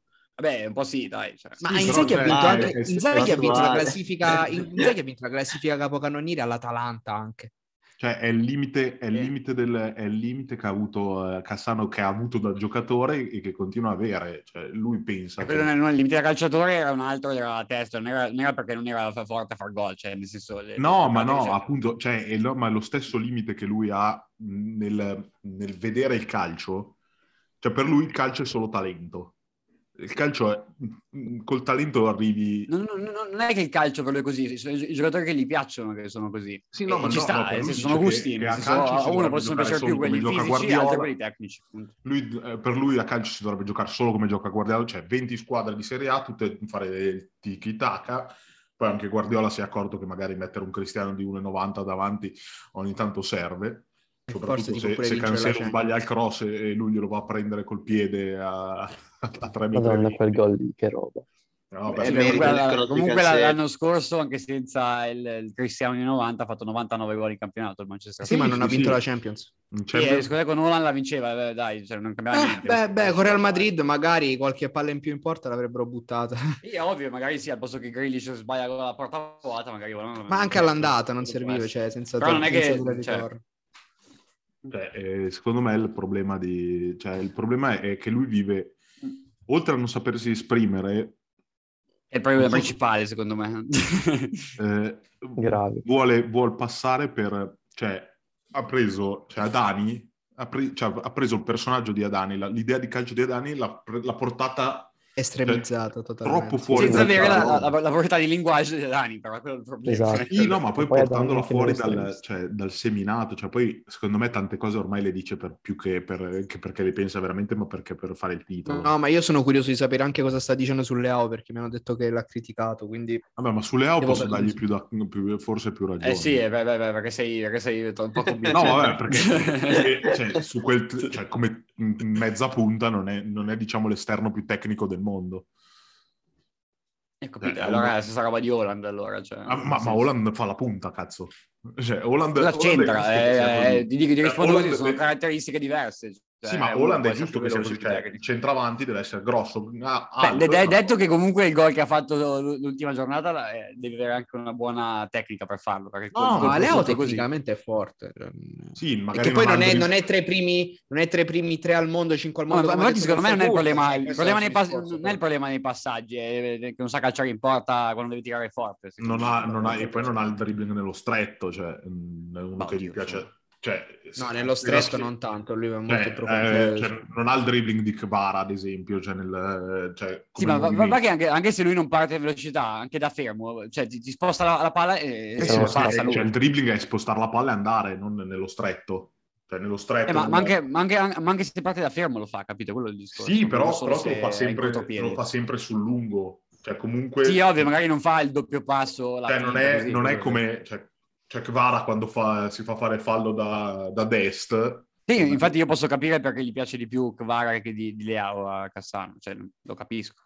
Cioè, ok, cioè, su difatti è per quello che dicevo lo capisco di più. Cioè, su quel concetto. Cioè, ci sta che a livello di esterni ti possano piacere più quelli, cioè comunque... ma anche gli attaccanti, scusa, se gli piacciono di più Benzema, ma anche a me piacciono di più Benzema e Lewandowski. Ma noi stiamo commentando uno che ha detto che Ronaldo è scarpone, cioè dai. No, adesso che non scarpone, vabbè, adesso... Ronaldo è scarpone. Dire che... Gol in carriera. Giocare a calcio vuol dire... Cioè... Sì, ma secondo te perché dice non sa giocare a calcio? Perché lui con non sa giocare a calcio intende dire non è uno forte tecnicamente. Intanto comunque cioè, ha messo 3 gol e 2 assist. Esatto. Sì, no, ma è vero. Qual è il suo discorso? Non capisco. Cioè, non fa assist, non fa le imbucate, ma quindi... Non è tecnico secondo lui, cioè che è vero, non è questa grande tecnica, ma, però lui non è, il problema è che non ne ha bisogno. No, ma soprattutto non ne ha bisogno, cioè, non ha mai avuto bisogno di impararlo a esserlo, cioè. Magari lo imparerà, non lo so io. Lewandowski, Benzema. È lo stesso motivo per cui gli piaceva Lukaku, per dire. Poi Haaland secondo me è tecnicamente più forte di Lukaku. Io l'unico giocatore che ho visto alto più di 1,90 m con quella stazza che è stato Ibrahimovic con la tecnica, ma è uno su... Sì. Però Haaland fa all'età di Ibrahimovic, cioè, vabbè, a parte che Ibrahimovic non segnava mai praticamente, ma Ibrahimovic prima non segnava, cioè Haaland adesso ha già fatto non so quanti gol in più di Ibrahimovic, 17 gol. Sì, poi vabbè, c'è da dire che Mo si segna molto di più che i tempi, però cioè, Haaland vive proprio per il gol. Ibrahimovic prima gli piaceva venire molto a prendere palla dietro, cioè, sì chiaro, poi è cresciuto nell'Ajax che comunque sì, gli piaceva più giocare a calcio che segnare, quello senza dubbio. Vabbè. Parlando di 9, io vorrei dare il saluto al Pipita che ci ha fatto godere. Ah, Madonna, detto così sembra sia morto. Infatti, vorrei dare l'ultimo saluto al Pipita. Pensa che molti lo considerano un acquisto flop da parte della Juve. Io non sono d'accordo, per esempio. 66 gol in 2 anni, un acquisto flop, vabbè. Ditemi se questo è flop. No, anch'io non sono d'accordo, infatti. Per me è stato pure ingiustamente cacciato il 3° anno, poi quando è arrivato Ronaldo. Lì perché hai preso Ronaldo. Vabbè. Fa schifo l'attacco. No, Ronaldo, Higuain, Mandzukic, Dybala, Douglas Costa. Sì, ho capito, tra tuoi.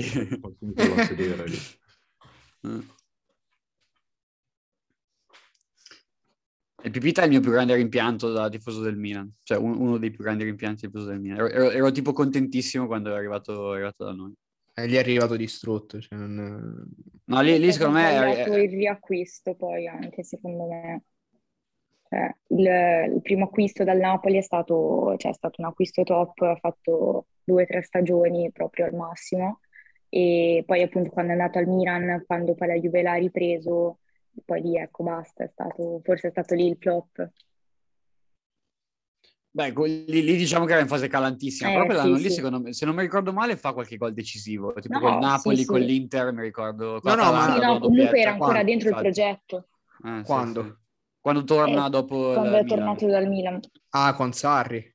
Sì. Vabbè, ma quell'anno c'è stato pure il Covid di mezzo, ma lui ormai lì era, cioè mentalmente ormai era fuori dal calcio oggettivamente, infatti poi è andato in MLS, cioè voglio dire. Lui è venuto al Milan per dare un fastidio alla Juventus perché l'aveva venduto, questo qua è stato... non è venuto al Milan perché voleva venire al Milan, perché voleva romperle, perché voleva... Difatti poi in Milan-Juve... È un po' come quando la tua tipa ti tradisce o comunque ti lascia e tu ti metti...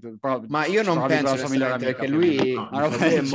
È molto legato. Infatti poi la sua stagione al Milan gira in Milan-Juve quando si fa buttare fuori, sbaglia il rigore. Sì, perché ha giocato quella partita lì con un nervoso incredibile che voleva dimostrare di essere più forte. Io infatti mi ero giocato la vittoria della Juve, dovevo recuperare dei soldi, ho giocato la vittoria della Juve con gol però con gol con marcatore Higuain per il Milan. E sto pezzo di merda ha sbagliato il rigore. Sì. Se l'era procurato molto bene, secondo me, con la sua solita finta che fa lì. Sì, che probabilmente manderebbe fuori fase ancora adesso la gente. Ma infatti io ne ho postato uno nelle storie della pagina. La Juventus, Gonzalo Higuain, esattamente al minuto 44 nel corso del 2° tempo. La Juventus è passata in vantaggio col Pipita. La Juventus non muore letteralmente mai. 49. Stiamo tornando. Ne ha fatto un gol molto simile, non a quello lì, alla finta che dicevamo prima ieri, l'ultimo weekend in MLS dove gioca adesso. Comunque il buon Adani invece sano di mente ha detto che essere speciali significa fare cose che non sono normali. Haaland è speciale, indescrivibile. Bravo Lele. mentre Casalupo... Vabbè, Adani è molto più equilibrato. Cioè, Adani ed è... A parte quando lo becchi in situazioni un po' folcloristiche, mettiamola così. Sì, a parte quando gli è in bocca, cioè lui palesemente li fa per farsi fare i video in alcuni momenti. Allegri non sono andati di calcio, di padel, né di padel, né di ippica, né di calcio, né di basket. Vabbè, chiudiamo con la vostra ex amica, la banda novela. Esatto. Comunque Icardi, come al solito, quando ha problemi familiari, quando esce fuori la notizia della separazione con Wanda, lui inizia a postare foto di lui che bacia Wanda come se non è vero. Sì, Icardi, è un classico c'è. Senza tempo. Io ve l'ho detto che posta foto di baci, di effusioni in pubblico come se nulla fosse, come se non fosse successo niente. Icardi è un e scappa dal ritiro della squadra. Questa è proprio la personificazione del sottone in persona. Sì, ma è un 29enne che ha ancora 15 anni. Un sottone peggio di Icardi, ma proprio... Eppure sembra che Icardi si diverta e non poco. Cioè, anche in Turchia hanno detto che subito si è dato da fare, quindi voglio dire, sottone fino a un certo punto. Le ha fatto le corna? Così dicono. Ma sì, ma poi una modella turca. Non ti ricordi c'era anche la storia qualità, lì della donna pipistrello? Che Icardi aveva il vizietto pure lui. Come Mbappé. Come Mbappé, sì. Io l'ho detto, l'area di Parigi che evidentemente... Vabbè, lì... Volevo chiedere a Pietro e ad Alessia, voi eravate due che sostenevano Icardi oppure eravate tra quelli che contano? Perché nel periodo in cui c'era quel problema lì della fascia di capitano eccetera, tipo la tifoseria interista un po' spaccata in due, tra quelli che lo difendevano. Guarda, io ogni tanto mi riguardo i video dell'intervista a Spalletti quando gli hanno tolto la fascia. Hanno fatto benissimo a togliere la fascia e basta. Era imbarazzante. Aveva quel problema lì allo scinocchio. Fa male il ginocchio. Imbarazzante. No, io ero innamorata di Icardi, quindi non lo so. No, allora hanno fatto bene a togliergli la fascia perché il bene dell'Inter prima di tutto, però tutto quando è andato via, perché alla fine è stata lei a rovinarlo. Tu sei del partito che è colpa della moglie? Vabbè, che la moglie gli abbia rovinato la carriera è poco sicuro, cioè quello... Sì, che poi lui se l'è scelta. Ho capito, ma non è che c'è nel senso, lui era succube, ce ne poteva benissimo. Vabbè, ma il problema è che invece è proprio succube, quella è la definizione di succube. Icardi non si rende conto. Infatti il problema è che lui l'aveva dichiarato anche prima di tutta la storia Wanda, che per lui il calcio non è mai stata, cioè è sempre stato un lavoro e basta, cioè non era neanche un appassionato di calcio, quindi dici... Cioè lui era uno quando era piccolo che c'era Maradona che andava a seggio alla mano ai giovani argentini della Under eccetera, lui non ne fregava un cazzo, capito? Era uno così. Appunto, si qualifica da solo con questa... era già con Bani. Gli interessava di più fare la foto con Maxi Lopez per poi... Sciolarsi Van. Esatto. Ha visto lungo. E lì comunque aveva apparecchiato la strada, cioè lì gran giocata, lì altro che l'imbucata alla Richelme, apparecchiato la giocata a lunghissimo raggio. Secondo me sta roba di dire lei l'ha rovinato, di cui là, cioè nel senso lui è una persona pensante che poteva fare le sue scelte. Cioè, pensante adesso. Ma scusa, ma prova a cercare sul vocabolario definizione di succube, è chiaro? No, il problema è che l'uomo ragiona col cazzo o col cazzo che ragiona. Si potrebbe chiudere qua. Piacere con tutti quei soldi lì. Madonna. Secondo voi lui non fa gol nelle partite per colpa di Vandana? Cioè vabbè, adesso non fa gol perché non si allena, perché cioè, è rovinato. Stanno tutti quegli anni al PSG a fare la panchina. Icardi ha finito di giocare all'Inter, basta, finito. Ma oddio, il primo anno al Paris Saint Germain, ma lui i primi 2 anni al PSG ha segnato. Sì, ma raga, dai. Era un ex giocatore già.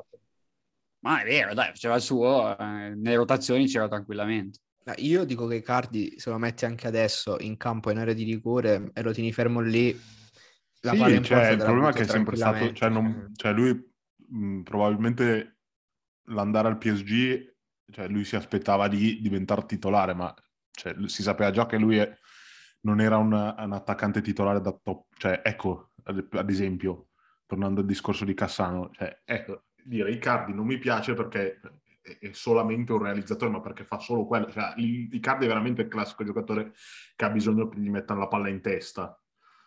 Icardi è, cioè, per il calcio di adesso è oggettivamente è no, può far bene in squadre, no, che... squadre che al massimo sono come era quell'Inter lì che... Sì, cioè, no, ma è un peso nel senso, cioè lui non viene a legare, Icardi non viene a legare il gioco, rimane però in determinati tipi di squadre può aver senso, cioè... sì. Squadre che attaccano solamente, sì, o squadre che è un peso più per il contorno che ha. Secondo me lì dipende anche molto dalla società, cioè non penso che lì al Paris Saint-Germain abbiano sofferto il fatto che ci fosse Vandanara, cioè dipende anche il peso che ha lui all'interno della squadra, cioè. Io sono convinto che Cardi 2 o 3 volte poteva venire alla Juve e non l'hanno preso perché ci sta lei, perché non, ovvio che se all'Inter gli dai la fascia di capitano per fargli firmare il contratto, diciamo che già gli dai un peso nella squadra che sostanzialmente gli dici è tua e fai te quello che vuoi. Se c'è la società dietro che ragiona un po' di più, infatti come è arrivato Marotta poi l'hanno spedito. Facciamoci 2 domande. Cioè. No, vabbè, ma poi l'altro, cioè il problema è che in Italia comunque Wanda aveva un'esposizione mediatica molto, sì. Cioè tutte le domeniche a Tiki-Taka dire sciamala al ginocchio. Ma anche la Satta quando stava con Boateng andava lì a controcampo e diceva... Sì, vabbè, però lei aveva, cioè lei era la gente, aveva comunque un altro peso. Cioè, esatto. Un conto è la fidanzata che... Cioè... Sì, poi metteva becco negli affari generali dell'Inter, non solo... Sì, poi dopo vabbè, poi finisce che Brozovic e Perisic ce l'hanno attaccato gli appendini, cioè ci sta, cioè... Ricordate tipo gli audio che giravano di presunte cioè, corna di vabbè, no, quello adesso Brozovic ha querelato i giornalisti che dicevano che si era fatto Wanda, però che anche Wanda li ha querelati, credo. Che però probabilmente Brozovic e Perisic l'abbiano appeso all'appendia agli armadietti, quello potrebbe essere abbastanza vero, ma più per questioni di campo che per questioni di cuore, direi. Poi parliamo comunque di un ragazzo che ha 29 anni ancora, cioè ancora giovane, 93. Benissimo ancora fare la differenza. Se tornasse tipo in Serie A e venisse, io non so, in una Fiorentina, per dire, secondo me potrebbe fare ancora bene. Ah, nella Fiorentina voglio, secondo me. Cioè, oddio, non lo so. No, perché italiano, stavo pensando italiano, l'attaccante alla Roma di José. Vabbè, no. Lì sarebbe, cioè, ecco lì forse Vandanara sarebbe importante, nella Roma così, nella scuola così, non lo so. Ritorno alla Sampdoria, la salve. In Serie B. No, io troppo al Monza lo vedrei. Il problema è che il Press poi dopo gli fa concorrenza. No, ha già la moglie nelle sue aziende, Mediaset la fa ritornare lì da qualche trasmissione via. Sì, il problema è che poi il Press contratto doppio al giocatore e alla moglie. Pensavo, vabbè, okay. Cosa? Niente. Okay. No, di adesso dici, scusa. No, siamo in fascia protetta, no, perché poi arrivano le querele. Siamo arrivati al punto della trasmissione, esatto, in cui si dicono cagati. In cui non è più fascia protetta. Non è più facile. Vabbè, vuol dire che Berlusconi ha interesse a chiavarsi Bandanara. Deve essere che ha 86 anni, quello non c'è. Vuol dire che Berlusconi ha interesse a chiavarsi qualsiasi tipo che gli passa da parte.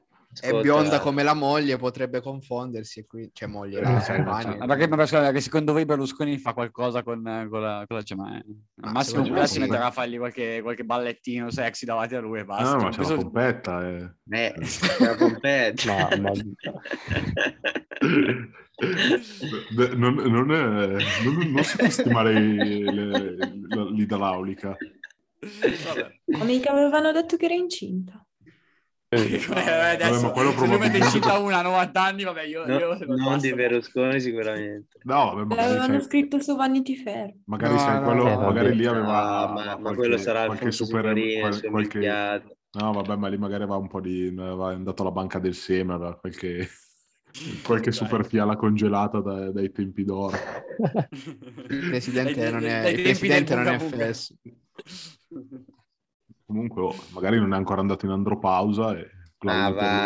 Esce un po' d'aria quando viene, però non esce più niente. L'aria, con un palloncino sgonfio. No, ormai... Vabbè, la mummia, nel senso, vedete quanto chiusura fantastica completa la missione questa. Vedete quanto è in carta pecorito, nel senso, non è così rispetto per i presidenti. Io mi ricordo quando erano uscite delle foto di lui che parlava con Donnarumma, cioè sembrava una mummia veramente. Ah, sì, che non aveva lo vedete in TV, no, comunque ci sono sui filtri e il trucco.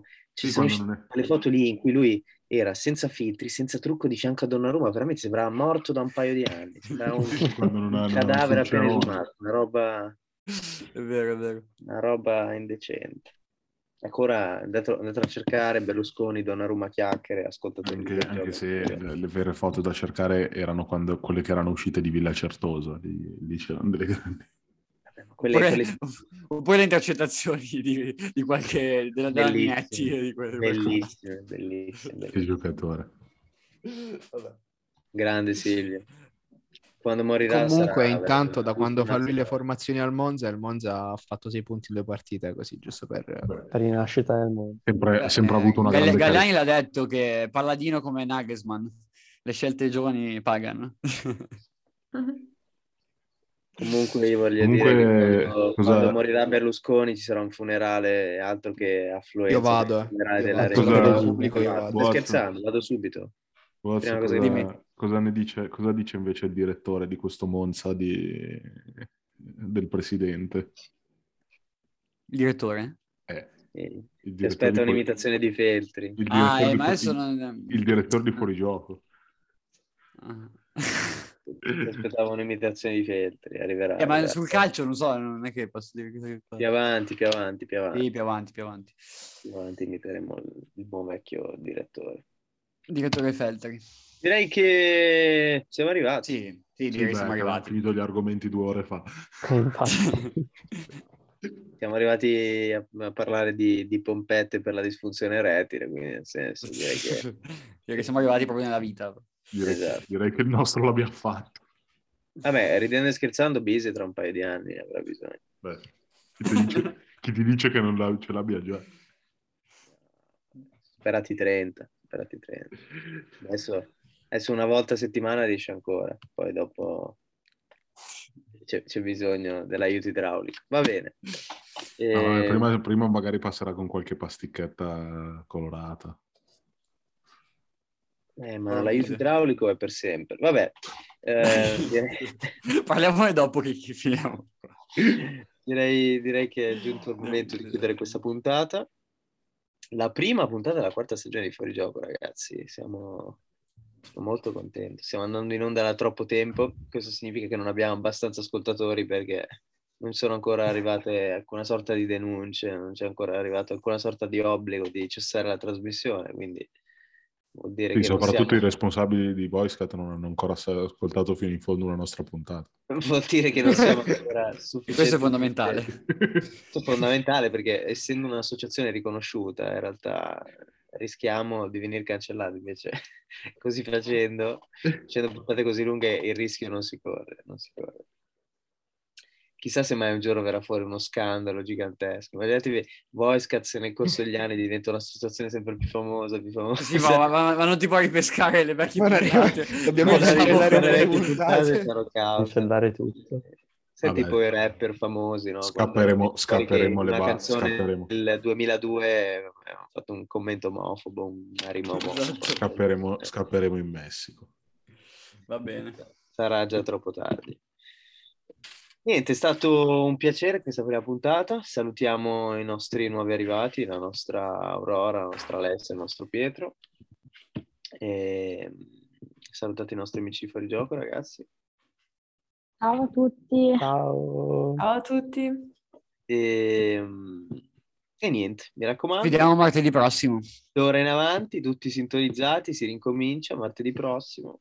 Prossima puntata dopo Milan-Juventus, quindi sarà interessante. Dopo che Milan avrà vinto. Facciamo già i complimenti al Milan. E dopo che il Sassuolo ci avrà superato. Consiglio agli ascoltatori di giocarsi tutti i propri risparmi sul Milan. Lo dico. Complimenti, facciamo già i complimenti al Milan per la seconda stella. Mamma che viri di merda. Vabbè, basta. A settimana prossima. Saluti.